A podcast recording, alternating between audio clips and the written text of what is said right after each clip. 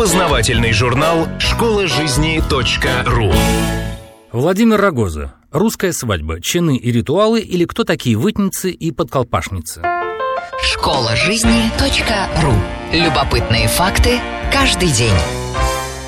Свадьба всегда яркое и запоминающееся событие в жизни человека. На Руси в разных регионах сложились различные традиции проведения свадебных церемоний, зависевшие от обычаев, бытовых норм, уклада жизни. Но было у них и много общего. В различных слоях русского общества свадьбы проходили по похожим, в принципе, сценариям, различаясь размахом, затратами, количеством гостей и задействованных свадебных чинов. На великокняжеских и царских свадьбах церемонии проводились по специально составляемому свадебному чину, в котором не только подробно расписывался весь ход ритуала, но и назначались конкретные лица на почетные свадебные должности – чины. Получить назначение на свадебный чин считалось большой удачей для бояр и окольничих, так как после окончания свадебного пира все они получали богатые подарки, а многие и более высокие придворные должности. Естественно, что на крестьянских свадьбах свадебный чин не составлялся. Порядок проведения свадебных ритуалов сложился веками. К тому же везде были люди, считавшиеся знатоками подобных торжеств, помогавшие организовать и провести их в соответствии с традициями. Это касалось и свадебных чинов, которые в различных регионах немного отличались по названиям и обязанностям в ходе свадебных церемоний. Отметим, что свадьбы небогатых городских жителей проводились практически по тем же ритуалам, что и сельские. Любопытно, что на крестьянских свадьбах специальных чинов было даже больше, чем на великокняжеских и боярских, где ряд функций выполняли официальные придворные или слуги, а из гостей ритуальные чины получали только самые почетные. На крестьянской свадьбе практически все участники получали специальные свадебные чины, которые для большинства просто подтверждали расположение к ним молодоженов и их родителей, не предполагая конкретных ритуальных действий.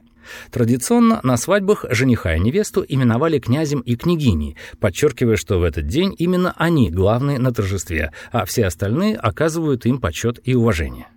Во многих местностях гостей именовали боярами, причем близких родственников и почетных гостей – большими боярами. Этим пытались хотя бы на время условно повысить их социальный статус и сделать обращение к ним более весомым. Но для свободолюбивого северо-запада страны это было не характерно.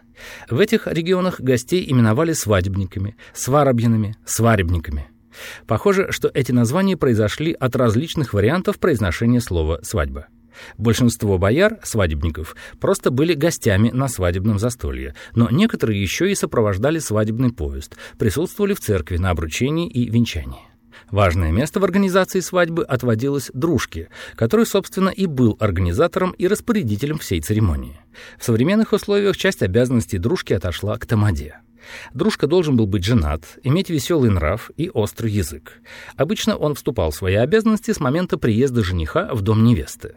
На него возлагалось не только ведение всего торжества в соответствии со сложившимися традициями, но и ритуальное оберегание молодых от сглаза и порчи, для чего он в ряде случаев применял кнут, которым отгонял нечисть, и специальные заговоры, приговоры.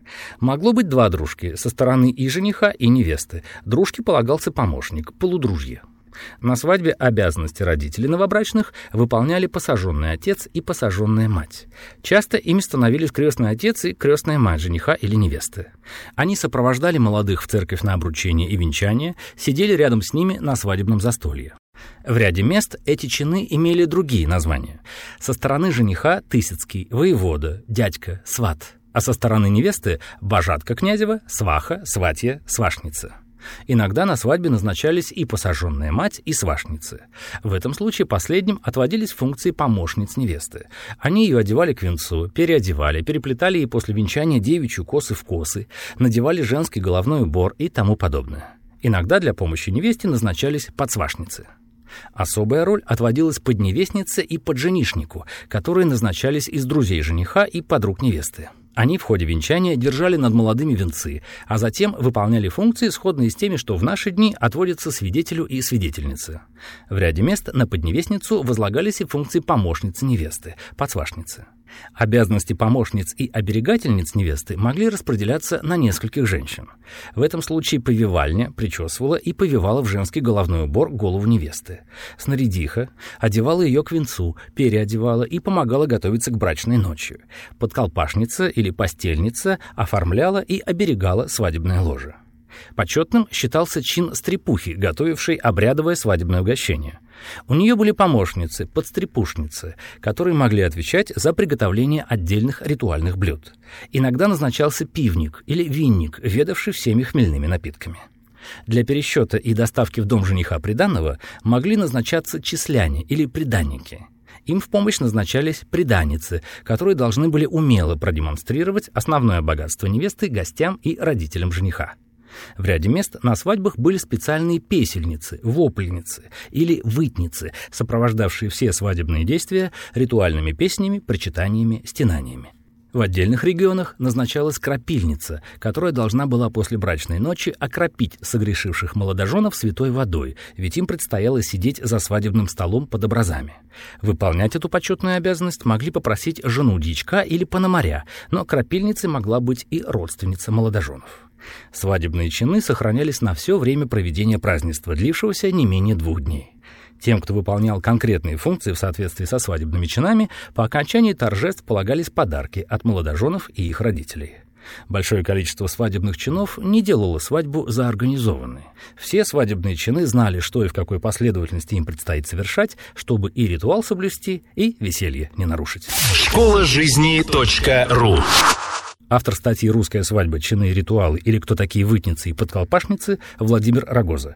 Текст читал Дмитрий Креминский. Скачать другие выпуски этого подкаста и оставить комментарии вы можете на podfm.ru. podfm.ru